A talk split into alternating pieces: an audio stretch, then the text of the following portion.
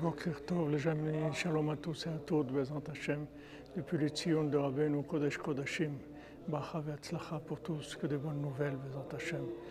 Alors Rabbeinu nous dit que Hashem, il a voulu créer le monde avec la rigueur.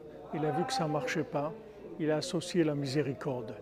Et Rabbeinu l'explique que tout le Yitzhara, le côté négatif, il vient de ça, il vient de la rigueur. Mais Hachem, il a associé la miséricorde. C'est-à-dire la miséricorde, c'est elle qui peut lutter contre le Yetzirah Behemet.